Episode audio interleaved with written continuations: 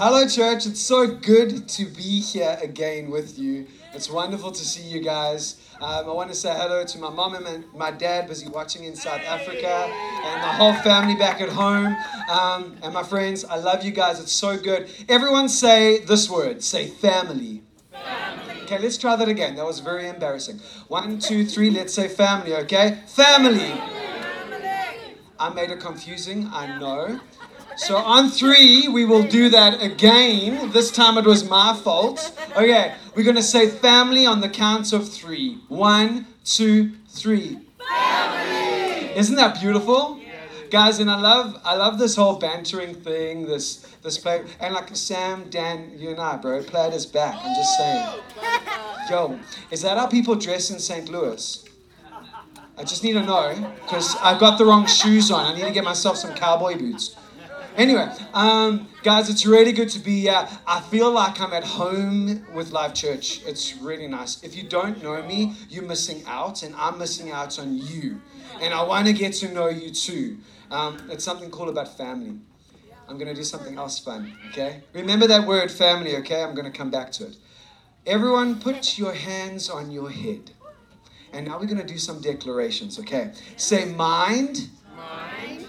You are a terrible leader but a good servant. Put your hand on your heart and say, Heart, you are a terrible servant, but a good leader. I give you permission to lead my mind. We're talking to spiritual things, right? I heard once, this is totally not part of the preach, but I heard once that there's actually like, um, something inside of you that your, your spirit and like you can feel it in your gut that leads you. And it's because God has designed us to lead with our gut. yes, history is important and you got to know that. And I know there's different personality types, but there's this unction that we get inside of us that allows us to lead. And our mind is a tool, it is our servant.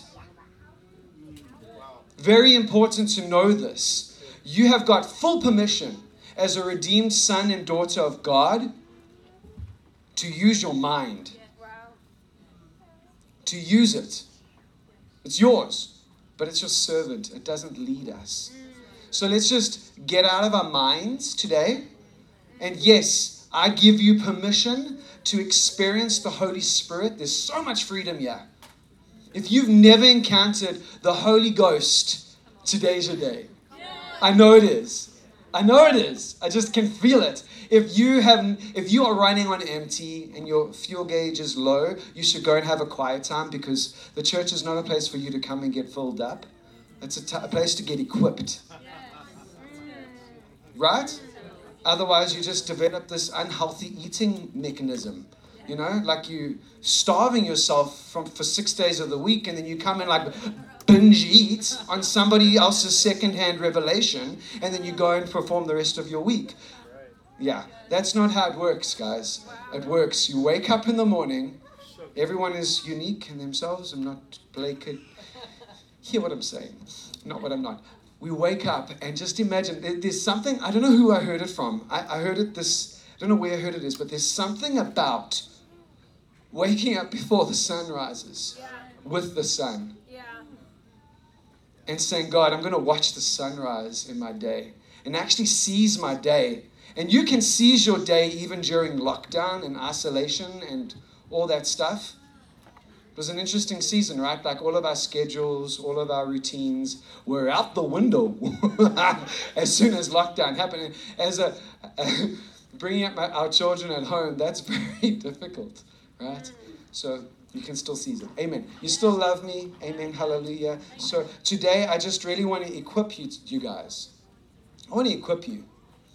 I want to equip you. I believe in you. I know that, church, you are the bride of Christ, the very image of Jesus Christ to the world today. You. You. Singularly and plurally. Together as one, everyone say the word family, we are to demonstrate the kingdom of God and the, the body, like we are his hands, we are his feet. Some of us are his nostrils, some of us are his toes. like like everyone's got a different role to play. And for one second, I don't want you to think that I am saying you've got to be like the pinky toe. Okay. But what I am going to talk about is pretty direct. I'm talking about the gospel. The gospel of Jesus Christ. It's one of the it's so interesting at this like in this season. What does the gospel look like? Who I'm going to ask us this question if I find my notes. Um, I'm going to ask this question. Didn't find my notes yet. Yeah, ask us this question. What is the gospel? I want you to think about this. Who is the gospel for? what is your role in the gospel? Those three questions. Pretty simple, right? Does anyone know the answers? Because I don't know them yet. I'm still figuring it out as I go along. But today I want to speak about that. And the one verse that really ministered to me personally recently is Isaiah 61. If you got your Bibles, go there. Bible app, open it up. Um, and I'm going to read um, from the Passion Translation because it's my jam. Yes. So like that, so. Anyway, you guys ready? Isaiah 61, verse 1. Okay. The, the mighty spirit of Lord Yahweh. Say the mighty spirit. The mighty. Oh, he is so powerful. is wrapped around me. Hmm, that sounds so cozy. Because Yahweh has anointed me as a messenger to preach the good news to the poor. He sent me to heal the wounds of the brokenhearted, to tell the captives, You are free! And to tell the prisoners, Be free from your darkness. I am sent to announce a new season of Yahweh's grace, a time of God's recompensing of his enemies. Weird word. Um, my first language is English. to confront all who sorrow, um, to strengthen those crushed by despair who mourn in Zion, to give them beautiful banquet in the place of ashes, the oil of bliss instead of tears, and the mantle of joyous praise instead of the spirit of heaviness. Because of this, they will know they will be known as mighty oaks of righteousness planted by Yahweh as a living display of His glory. Amen. And it goes on, it's amazing. I give my life to this thing. Now, Psalm 61 is a prophetic declaration of Jesus. So this is talking about Jesus. Who looks like Jesus right now? Me. Who is made in the image of Jesus Christ? I am. We are. I am. This church is. We are to display. So I take this verse and I'm like, yo, it's for me. It's for me. I am the anointed one. Do you believe that you are anointed? Yeah. Do you believe it? I think that there's some people, yeah, that think they are not anointed. I think there's some people that think I've got my mundane job. I am not anointed. It's only for the it's only for the pastor, you know. It's only for the people that work full time or the missionaries like Blake. They're the anointed ones. I just got a job. You know, Monday to Friday. I'm not anointed. Is there anyone that feels like that today? Because I'm telling you today, that is a lie from hell. We are all anointed, guys. You are anointed. Let's say, I am, I am. anointed. Anointed. The mighty Holy Spirit. Mighty Holy. Let's say that. The mighty Holy Spirit wraps himself around me. And there's something fun about the Holy Spirit. It's the breath of Jesus. So you've got to be close to somebody to feel their breath on them. Yeah. Right? Jesus Jesus does not need a face mask. He's not going to give you any cooties. It's the truth. And I want to be close to that guy.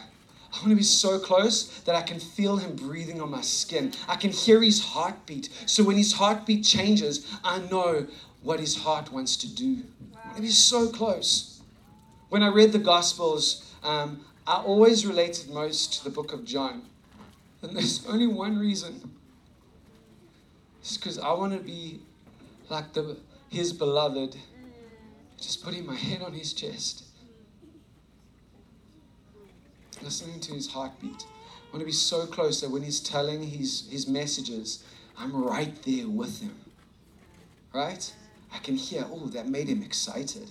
When he said that about that person, I could hear his heart flutter. Right? It's so beautiful, guys. It's so good. Anyway, so I'll move on. Um, I'm just like setting up a little bit of a scene, and then we're going to get into some fun testimonies. But I want you to know that I actually do read my Bible, not just live off testimonies. Um, and then my, I'm, I'm really having fun today. And then my, my this is this is like one of my the next verse I'm going to tell you guys is literally like me giving you a piece of me. Okay, like I love this Bible verse. It's in um, it's in Romans one. Romans one. I don't know where it is yet. I'll get it for us. Okay, so go there. Romans one. Pretty easy. It's after the book of Acts in case you find it. And then just scroll down to the bottom, um, and it says, verse 5. Is it verse 5? Maybe verse 4. But as by, no, no, no, let's go to verse 5. Okay, Romans 1, verse 5. It says, through him, through who? Him. Jesus Christ. Through him, a joy proceeding grace cascades into us, e- equipping us with the gift of apostleship so we so that we can win people from every nation into a faithful commitment to Jesus to bring honor to his name. Isn't that beautiful? I'm going to read it again because it's so deep right? Guys oh this is so good. Okay. Through him through jesus a joy proceeding pro- proceeding grace cascades into us there's a joy proceeding. It's cascading like you go and stand underneath the waterfall of His grace. Just stand underneath it. That and that waterfall equips us for one thing to win people from every nation into into like a flaky relationship with Jesus. No, you know, like they give their life now and on Friday and then they live a wild life through the week. No, that's not what it says. The Holy Spirit equips us to win people from all nations to have, this is my favorite line, faithful commitment to Jesus. Faithful commitment. Guys, I love this verse. It literally is one of my favorites. Whenever I'm feeling down, I just go back to this one and I can feel it.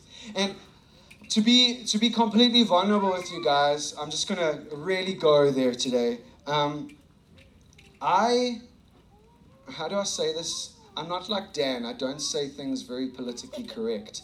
So please forgive me. But um, I'm warning you because what I'm about to say is interesting. But I've been hearing a lot recently. I've been hearing a lot recently that that we need to pray for Jesus to come because this world is, you know, it's the end. Let's pray quickly for Jesus to come just to save us. That prayer, that mindset bothers me. And I don't know why. And I think the main reason is I cannot pray that prayer. I cannot look at the people on the street that don't know Jesus and say, Jesus, come. I cannot do it. I cannot do it.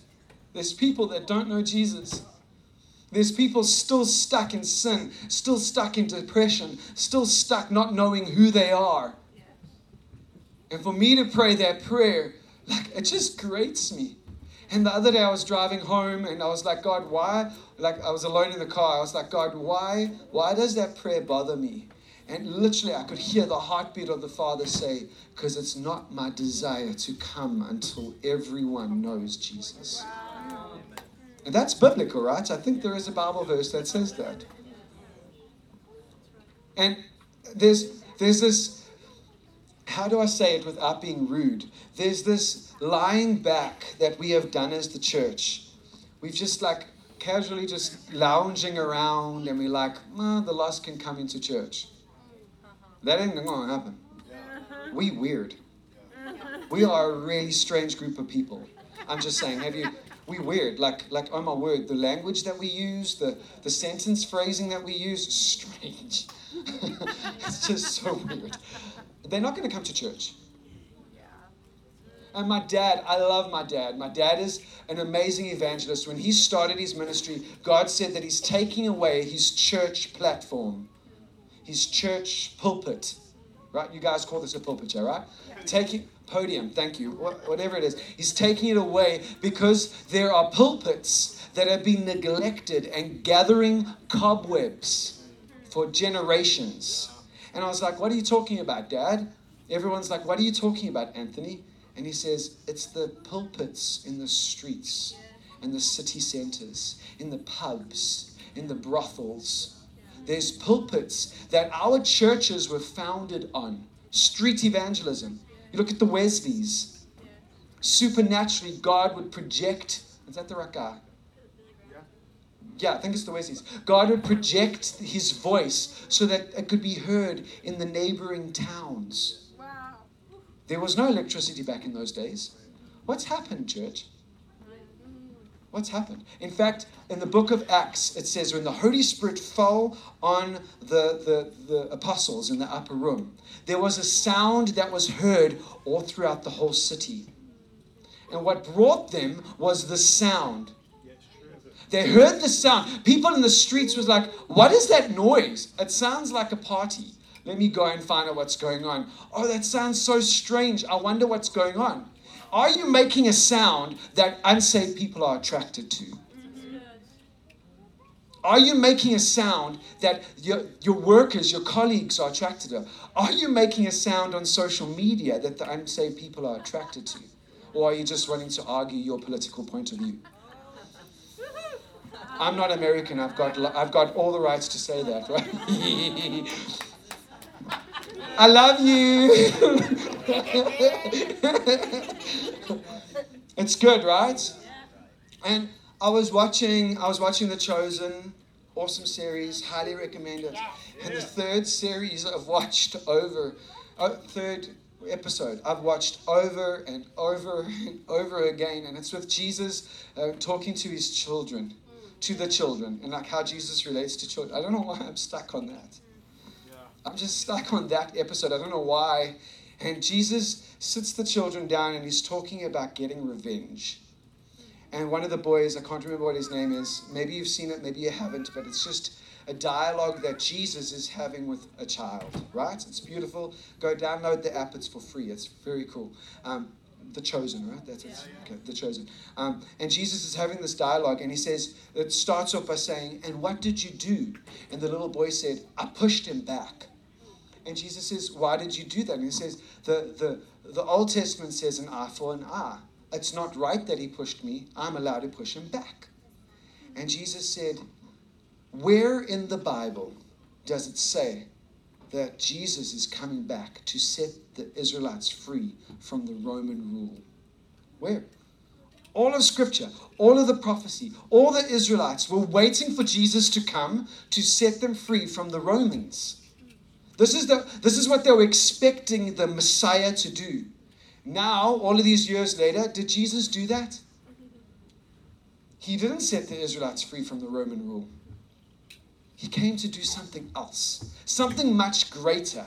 And so many times we take on that mindset and we expect Jesus to set us free from our current political circumstances. And nowhere in the Bible does it say that. Nowhere. Instead, Jesus says, let's seek for a different way. Let's look for a different way to usher in my kingdom, rule, and reign in this nation, in the nations of the earth. It's crazy. It's crazy. Anyway, side note. And I believe that gets done through encountering the Holy Spirit, making such a noise in the spiritual realm, gathering as many lost into the kingdom of Jesus Christ, renewing their minds, let them be transformed and renewed um, by the Holy Spirit. Like, that's what I believe, guys. I'm just saying. So, I mean, I'm stuck, like, we stuck in the country at the moment, totally inconvenienced us, totally changed us. And I'm like, Satan, if you touch me, I am coming for you. I am taking ground like never before. Like never before. And this week, like you said, Dan, I think we're, on, on Sunday we saw five people saved, right? Five people saved. Um, then on Tuesday, we did an outreach into Chicago, downtown, like open air, speaking on a, on a, on a megaphone, preaching the gospel. Uh, and we saw, I, I can't remember, it was a crazy night. There was about two, one or two, maybe three people that got saved. I can't remember, I'm very bad. And then um, Friday night here in St. Charles. In St. Charles, we saw five people saved. Wow. At, at, at five at youth? Five at youth. Isn't that incredible, guys? Isn't Jesus good? Yeah. Isn't Jesus good? Yeah. Isn't Jesus so good? The greatest miracle of all is salvation. Salvation. It's so good. Anyway, God is good. I'm going to ask you these questions again. What is the gospel? Who is the gospel for? What is your role in the gospel? What is your role? Okay, I want to tell you a testimony. My dad, my dad is, I love my dad. If you go and look him up, he's literally got flags, he's motorbike, he's leather jacket, he's got his colors in a, in a biker group gang. Is it a gang? Biker gang. And he literally goes and he takes his motorbike, he just drives onto the curb in front of like, I'm going to use American English. He, he drives off onto the curb on in front of like Walmart. No jokes. I am not joking. His big BMW motorbike. He drives it up on the curb, parks it there, puts out his frags, switches on his, his portable speaker, and starts playing worship music. And then he just stands there and he's walking around praying. And then he grabs his microphone and he starts preaching the good news of Jesus Christ. Right there. People are like, and my dad is just going for it. He's just gunning it. Preaching, preaching, preaching. You are a sinner. You need Jesus. He died on the cross to pay the price for the world. Just so that he can have you in his life. And he's not dead. He's risen on the third day. And he's here to give you new hope, a new life, a new identity. Yeah. If you want to know Jesus, come. I want to pray for you. He puts the microphone down. He starts praying. People just start flocking up. And they get saved all the time. My dad, he was, I, I personally believe he was before his time in the spiritual realm. I remember this story when I was a teenager. I remember the story. this man calls him up and says, Please come. I need you to pray for me, Pastor. I'm sick. So he goes to the guy's house, um, goes to him, preaches the gospel. The guy gets saved. As, of course, my dad starts with that one. And he prays for the man and says, He's like, praise, and the presence of God is thick. And then the Holy Spirit just leads him to start speaking prophetically. And he says, Sir, when I leave, you're going to go and sit in the toilet and have a poo. And my dad's like, oh God, why did I just say that? That is weird. And he's like, amen, okay, goodbye. And he like gets on his motorbike and leaves because he's so embarrassed, right? The, ne- the next day, this guy phones my dad and says, can you, can you please come for coffee? Or I can't remember the exact story. It was a long time ago. My dad goes and he's like, uh-oh. you know, I'm in trouble. And the man starts off by saying, he says, Anthony, pastor, um, I was diagnosed with cancer in my intestines, and they removed it. I've got no intestines. It is physically impossible for me to go and make a number two. But when you left and after you prayed, I had this urgency and I got up and I went and had a number two. What?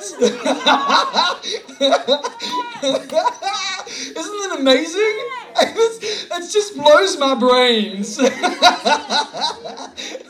if you're constipated or have any problems with your bowels, today's your day. God is going to heal you in the name of Jesus. Guys, it's serious, okay? It's serious. That would be awful, I'm just saying. Anyway, that's a cool story, right? I love that testimony. It's one of my favorites. When I was a teenager, I didn't really think about the impact that that story would have in my life. But it made me accustomed, it brought me up with the realization that Jesus is a supernatural God. He does things that makes no sense. He is Dr. Jesus, the one with the last say over your life. And even if you've had a surgery, even if you have been sick, even if you've gone to the doctor and they've diagnosed you with stuff, Yeah. they don't have the final word. They do not have the final word. Because I know a guy. I know him. Show. Amen. I thought you were going to say something, but you can. Uh, and I love that story. I love my dad, and I love the fact that he did that. And it's the gospel.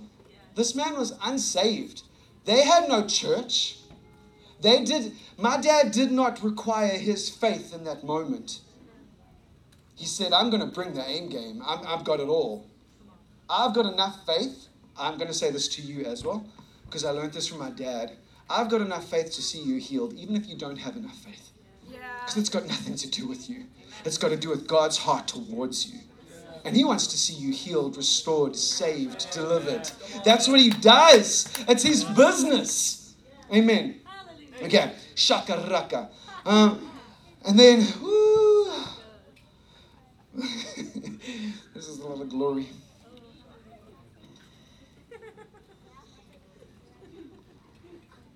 I told that one first. Guys, I truly believe, I truly believe that people. Let me ask this another question, right? What do people get saved into? What is the hope in your gospel message? What is it? Is it that Jesus died on the cross to pay the price of your sin? Do you stop there? Is that your full stop? Because that's true, but there's something else after the cross that happens. Right? What is somebody getting saved into? Are they getting saved into another religious organization? Is that what they get saved into? Hmm. That's that's true. What are they getting saved into? Say that again. Say that again. Say that again. Jesus did not die so that we can go to church on a Sunday, pay tithes, listen to a good message, and go home. He died on the cross so that we could have be welcomed into a functioning family. Functioning is the key word. Functioning. And then go out and demonstrate his kingdom. Demonstrate. Jesus says, You will do even greater things than I do. I love you, Shalom. You'll do even greater things than I do. You, me. If we believe the Bible for what it says, you will do greater things. I haven't walked on water yet. I can't think of anything greater than that because my brain is so small. And we called to do greater things than Jesus? Guys, guys, I, I actually do practice. This is a side note. I call it I call it faith push-ups. I go to my I go to Dan and Fee's swimming pool, and I'm like st- I'm like okay Jesus, and. Then I jump out the pool and I go do it again. You got to be like a child, guys. You literally got to have fun with this one. You. Uh, no, thank you. One of my best friends has asked me to go surfing with him in Lake Michigan, and the best waves are in winter. Nope. okay, we are we are saved into a family, guys. So when I was when I was growing up, I was I was really influenced by religion. Like religion was really structured. My dad's a pastor, and the churches that we were part of there was just all works based, um, and and like service based, and like like it's just it was crazy. Okay, it wasn't it wasn't a relationship. It wasn't a family. It was more just that was my experience personally. Maybe it was different, but because you know when you're a kid, you don't actually, yeah. Um, and so I was only exposed to this religion side. And I don't know why, but like that supernatural stuff that my dad was involved with, like I kind of forgot it.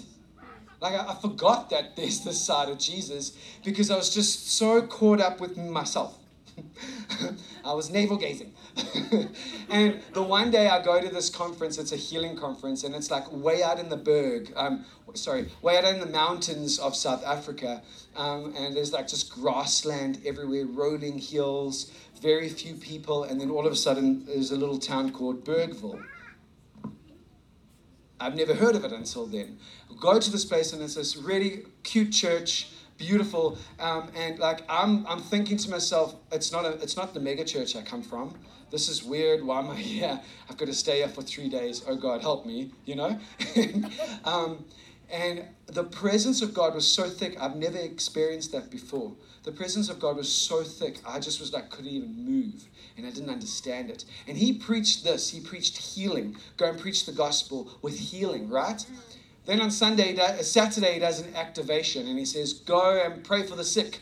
So we go driving up the mountain slopes looking for a local village uh, with the Zulu people. And he drops me off and he says, Okay, Josh, you going? I'm like, Whoa. Bro, it's just me and a 16 year old interpreter who doesn't really speak English. And I don't speak Zulu what? And he's like, yeah, you got this. And he's like, kicks us out and drives away. I'm like, don't leave me. I don't know what I'm doing. He drops me off. And the only instruction was, because it was a healing activation outreach, says the only instruction was look for the sick. Don't do anything else, just look for the sick. So there I go, walking from one little hut to the next, knocking on the door. I'm like, Sanibonani, I am here to pray for the sick. And then the interpreter would say something like that No sick. I'm like, Oh, okay. Go to the next little hut, which is quite a walk, knock on the door. I'm like, Sanibonani. the only word I know in Zulu. it's like, Is there any sick? And they're like, No, there's not. I'm like, So embarrassed. I was really embarrassed. I'm like, Oh man, okay. So it's like, Do you know where any sick people are? And the lady was like, Hmm you, uh, she says something in Zulu, and I look at the interpreter, and the interpreter's like, uh huh, uh huh. And then all of a sudden, this little, this little boy comes running out, and the, the mother tells him to, you know, like just this gesture. And then we, all of a sudden, instinctively just start following this little boy. But he's so short, and the grass is so tall that he just turned the corner, and I was like, oh God, where am I? Like, what's going on? Um, my little worldview was being challenged to the core on so many different levels. So many. So many different levels. It was crazy. And there I'm walking through the, I think they call it elephant grass. I'm busy following, and all of a sudden we come around this corner, and there's this the beautiful hut on the top of the hill. Um, we met, we climb our way up, knock on the door, and this little granny comes and opens up the door, and she's like, Sabona. And I'm like, Sabona, mama, where's the sick? And she's like, how did you know that there was a sick in my, the sick person in my house? So she welcomes us in, and it's this round hut with an open hole in the top, completely covered in smoke, so you can't see anything until you know, much like California right now. And um, and uh, so we go making our way through was a bad joke. We're making our way through, and I see this girl sitting. She's sitting like, where can I demonstrate? She's sitting like this on the curve of a chair, just going like this. And my little mind view and worldview is like, oh gosh, they're witch doctors. You know, and the satanic is bigger than Jesus kind of mindset was getting challenged. And I was like, ma'am, Jesus wants to heal you. You know, the inner world was going on right now. I was having an argument with my mind and my spirit, where my spirit was getting into its right place and starting to lead me instead of my brain. And I was like, and like literally, I was like, man, get up and walk. And I'm like, what am I saying? You know? and this girl gets up, she's crying, and I'm like, oh, obviously nothing happened. Let's pray again. And the interpreter and her are busy talking. And I'm just like, what's going on? Don't leave me out of this conversation. What's happening? Let's pray again. So I just start praying. And the interpreter turns to me and she says, No, Joshua, you don't understand. She has been paralyzed for nine months. She was unable to stand. As that happened, amen, amen, amen.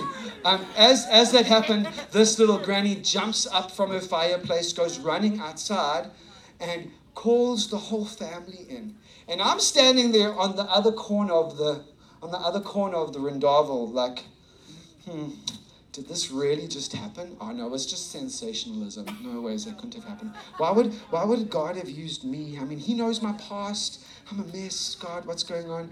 Right? I'm, this debate is happening inside of me. And the children, the family walk in.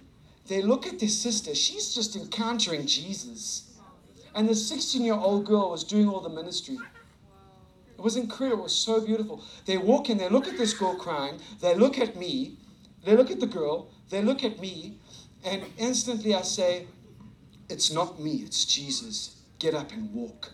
And the girl gets up, she walks across the room, and the whole family fall to their knees and they say, I need Jesus.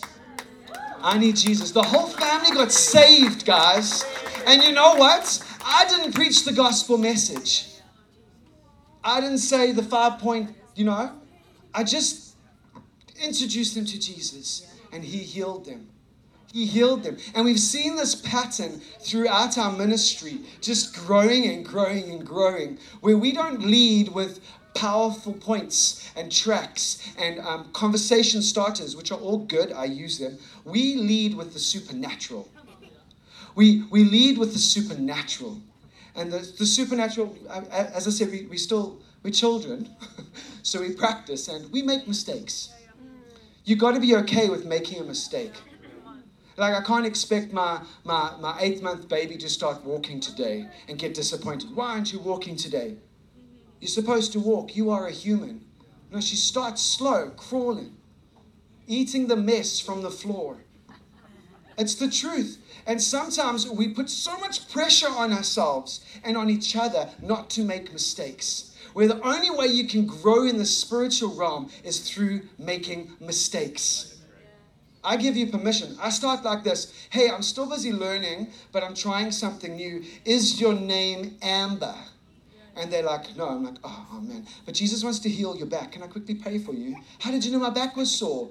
Oh, no. I, Jesus just told me, like I thought he told me what your name was.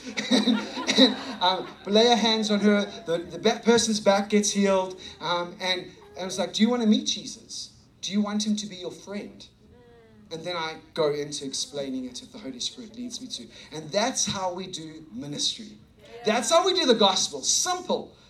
Very difficult. It's totally not on me. And in Mark 16, verse 20, it says, I might not read this, but Mark 16, verse 20, it says that they went out, the disciples went out, and Jesus, Jesus did many wonders through them.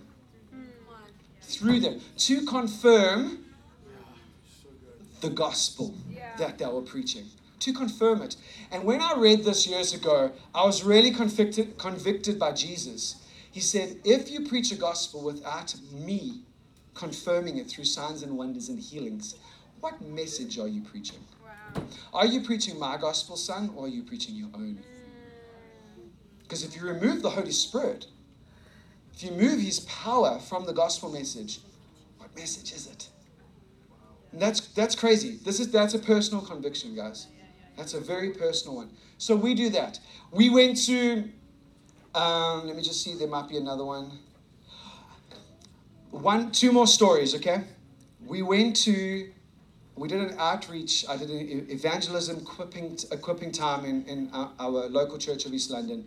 And there was a whole bunch of people there. It was, it was really well attended. I was very impressed. And they all came taught them how to minister like we do, equipped them, all of that stuff. And I lead a small team, but God leads me to the the, the gang ghetto area of the triple six gang. Because they only deal in death. That's their slogan. So here I am with a bunch of young people that have never been exposed to this stuff, and there I go and take them to the most dangerous. I, am kind of, I'm, I'm a, I love living on the edge, you know. And we go follow this little, follow this one person, and to get into this house, you've got to go down and into the room and then up. No windows, no doors. My eyes were blinded like from the light going into darkness. I couldn't see anything, feeling very, very confused. And as I'm like coming to I realized that the people there were just like pushing all of their drug making equipment underneath the bed because they thought I was a police officer. So I'm like, I'm not the police. I'm not the police. Where is Danny? I forgot the guy's name. Where's Danny? And they like look at each other, all confused. They point to the back of the, the, the hut. And I go, and there's this man, as thin as a rake, lying on the bed. He looked like death. He's just lying there. I'm like, Danny, Jesus wants to heal you. What's wrong? And he says, I've got tuberculosis. And the medicine isn't working anymore, which basically means he's about to die. And I'm like, okay, in the name of Jesus Christ, be healed. As I say that, the man jumps up. Wow. He jumps up. The whole gang is watching. And I'm like, Danny gives his life to Jesus. He's completely healed, speaking fluently. Amen. Hallelujah. It doesn't end there, guys. They were watching. There was one man that was stabbed in the eye and couldn't see. His sight was restored. Wow. There was another man, there was like three massive healings. By that point, all their clients were waiting for them. So we turned to their clients and we said, Do you want to know Jesus? A week later, guys, a week later, I'm walking the streets of the city on the other side of the city. And this man comes walking up to me and says, Hello, Pastor. It's so good to see you again. I'm like, Hi, I'm Josh. I don't know who this man is. And he's like, Don't you recognize me? I'm like, No. He says, My name's Danny. I had tuberculosis last week. And look at me now. Completely different. Like completely different. He's he's he, there was life in his bones. He had flesh. He wasn't skinny like a rake anymore. He was healthy. And I said, Danny, what are you doing here? And he says, I left the gang, which is a miracle because you get in through murder and you only exit by death. So the fact that he was alive and no longer in the gang was another miracle. Guys, it's so real. It is so real. I've encountered in America that people say, yeah, those kind of miracles only happen in Africa. Guys, that is so wrong. So wrong. Walking the streets of Chicago this week, last week, Tuesday, walking the streets of Chicago, going to people that don't know Jesus, don't know Jesus, and seeing Jesus. We saw somebody with, with um, uh, what was it, arthritis in his knees and his hands, completely healed. He gave, he put his, his walking cane away and started walking without it. In America, in Chicago. Amen. Jesus. Amen. We saw somebody else with those stomach issues that I was talking about before. Saw somebody with stomach issues walking the streets of Chicago, an American citizen, healed. Healed. Healed. She's like, there's no more pain. No more pain. Walking the streets, this man approaches us, totally demon possessed. American citizen on the streets of America, demon possessed walks up to us. The demons were manifesting, and we just loved. He was talking a whole bunch of stuff, weird things, like weird. I'm like, whoa. and in Africa, sometimes I don't understand what they say. and, and this time I did, but then he says this one line. He said, Whenever I cry, it rains. And look, it's raining. And I'm, I put my hand on his shoulder and I look at, first time I looked in his eyes and I said, I'm so sorry that you are so sad all the walls go down. It was like one of those prophetic little jams. He gave his life to, to Jesus. Right there, guys. Right there. We saw him. We drove 20 minutes to our destination to preach the gospel. Drove 20 minutes through Chicago. Um, and we say hello to everyone. We gather as a team. And then we walk. We start walking, right? Walk two blocks. Do you understand? Like, anyway, walk two blocks and we turn around the corner and yeah is this man like guys we saw him 20 minutes that way driving and then we were only there for like five minutes and he was right there completely sane completely sane and he, he turns around the corner and he's like i thought i was never going to see you guys again what's happening and he started like newly saved, straight on the streets, walking and praying for the sick and leading people to Jesus on one of our team. Just like that, guys. In America. In America. Amen. So, like we were saying earlier, I really I want to encourage you as the body of Christ. You, where you're at, you are the anointed ones. The world needs Jesus. I want to see Jesus face to face really badly. Really badly. I can't wait. I am so excited. But I cannot pray that prayer until everyone knows Jesus. And I don't feel like I'm necessarily called to be an evangelist, by the way. It's not my strong suit. I'm not the best evangelist I've know or heard of. But there is this conviction in my spirit to preach the gospel, not only with my words, not only by, not only by demonstrating Jesus, but with my whole life, my whole lifestyle. When an unsaved person encounters me, I want them to see a happy person. I want them to see a happy person. And, and Rachel, Rachel was talking, like, just like, you know, elections are coming up pretty soon, and it's really important, so good. Go vote. Um, and Rachel, I'm going to tell it for you, babe, a little bit. um, Rachel was watching some news just to, we don't watch news, it's just so negative. Um, and so she watched news just to. But I wanted to be informed, There so I watched the news. and she went to she went to a shop. She went to a shop, and um, I don't know what happened. Anyway, there was just such a heavy thing of politics in the shopping center where people actually came up to Rachel shouting at her, and it's just like my baby just pulled my mask down, like like you know this is why why are you shouting at me? And why are you getting so aggressive? And this this righteous need for justice welled up inside of her and she said something to me interesting afterwards. You might want to butt in now. Um, but she said i was unable to give any prophetic words or hear anything for somebody else because i was so confused and i wasn't listening to the holy spirit's leading. Does that make sense? And there's this there's this fine line as Christians where we've got to walk. We've got to be aware of what's happening in the world and still intercede and pray for breakthrough. I believe in that. But if it influences us from loving people like Jesus would love them, just because they are on the other end of the spectrum, something's wrong. We are not operating with the Spirit of Jesus. We're operating with our minds. And I fall into it too.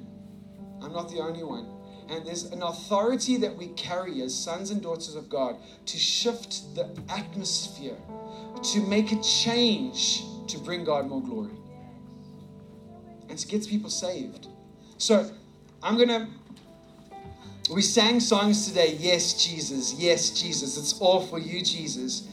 I want to ask you, are you willing to say, My point of view, I put on the altar today? Jesus, let your kingdom come. Are you willing to say that? Are you willing to say, Jesus, I want to get over fear of man inside of me? I put fear of man and man's opinion about me on the altar.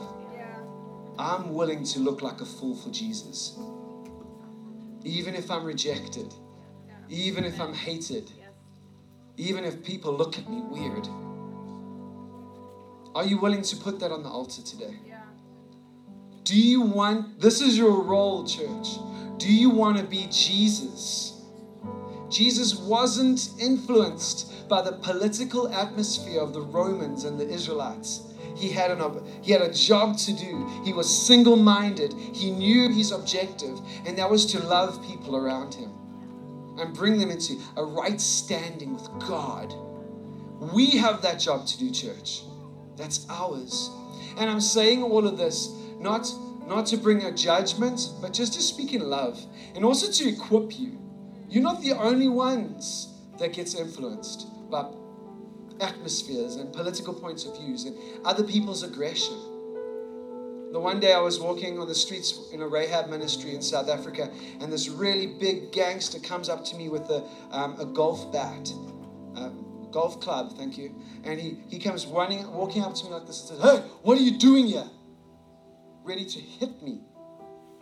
Because I was there rescuing women out of human trafficking and preaching the gospel. What did I do? I didn't. I walked straight up and said, I love you, my brother. It's so good to see you today. And he's like, What are you doing here? And I'm like, I'm just here to tell you that Jesus loves you. He puts it down and he listens. Love disarms even the most angry person. And if you're not responding out of love, we need a heart change. We need to go before Jesus and say, Change my heart. What's that song? Change my heart, oh Lord. We've got to go before Jesus and say, God, I need, I need a heart surgery. I'm not loving the people that hate me. Help me, Jesus, to love like you have. I respond out of anger. I respond out of confusion. Jesus, forgive me. I don't look like you in this moment. That person. And what I've noticed is that when there's this aggression, when there's this tension in the atmosphere, it's because Jesus wants to bring salvation to that person. And the demonic realm is fighting against it. And either we respond to that and that person is lost. They've never heard the name Jesus. I don't want to fall into that gap. I don't want to be like that. I repent. I repent. Even in my good days, I want to look like Jesus. Even my bad days, when I get out of bed angry and miserable, I still want to look like Jesus. I want to look like Jesus. So, church, I want to invite you into this place. Repentance means to penthouse. It comes from the word, no, we get the same word, penthouse. It's a higher place. When we repent, we position ourselves in a different reality, a different realm, a different position to see things differently. So when we repent as the bride, you might be the super evangelist and have no idea what I'm talking about right now. But there's this thing of intercession where we can actually repent on behalf of a people group, behalf of the bride. Jesus, I am sorry. I am so sorry. I repent today for not being your hands, your feet, your eyes, your mouth, your reaction. I repent. Does this make sense? So, if that's you and you're really feeling like, God, you need to do a heart surgery on my heart, I want to say, come forward. We want to pray for you. You're not alone. This, the, the, the Bible says your mind is the battlefield, right? You all know this. It's a battlefield. Jesus has won the war. It's up to us to fight those small little battles. And this is one of them. It does not change your identity as a son and a daughter of God, holy and anointed by Jesus. So if that's you, that's cool. If you've got any sickness in your body, I'm really feeling like something with the bowels. God wants to heal you today. I really feel that. I know it's weird. Let's go. Let's go. Be healed in the name of Jesus. If you've got any sickness in your body, cancer, if you've got any sickness in your body, a headache, please come forward. I want to pray for you. Ah, and I just, this is so weird, but I just I speak to HIV AIDS and I say, You are just a name. You're not, you're not final. I don't know if that's someone in the room, maybe somebody listening that has been diagnosed with HIV because of a hectic past. I just speak healing over HIV in the name of Jesus Christ. In the name of Jesus. And then, thirdly, if you want to say yes to a high level of preaching the gospel, I want to invite you to come too. I want to commission you. I want to pray for you. I want that joyous procession of His love, His equipping power to come and cascade over you today. Come and stand in the waterfall with me. I'm going to be here for that one. I want to become more passionate, guys. I want to burn brighter for Jesus. and I want to invite you to come. So I'm going to end now, then I'm going to hand over to you. What do you want to say. Oh, cool. That's that's that that is amazing. How desperate are you? How desperate are you? How desperate are you? So Jesus, let's just pray, guys. Jesus, I invite you. Holy Spirit, come, move among us. If if you if you need to go, if if, if you can, like it's totally ended right now. I invite you to stay. I plead with you to stay a little bit longer in His presence. If you want to be equipped, come. Holy Spirit, I thank you for who you are. Holy Spirit, I invite you to come. Come, Holy Spirit. We say yes. We say yes. We say yes, Jesus. We say yes. We say yes. Jesus, we say.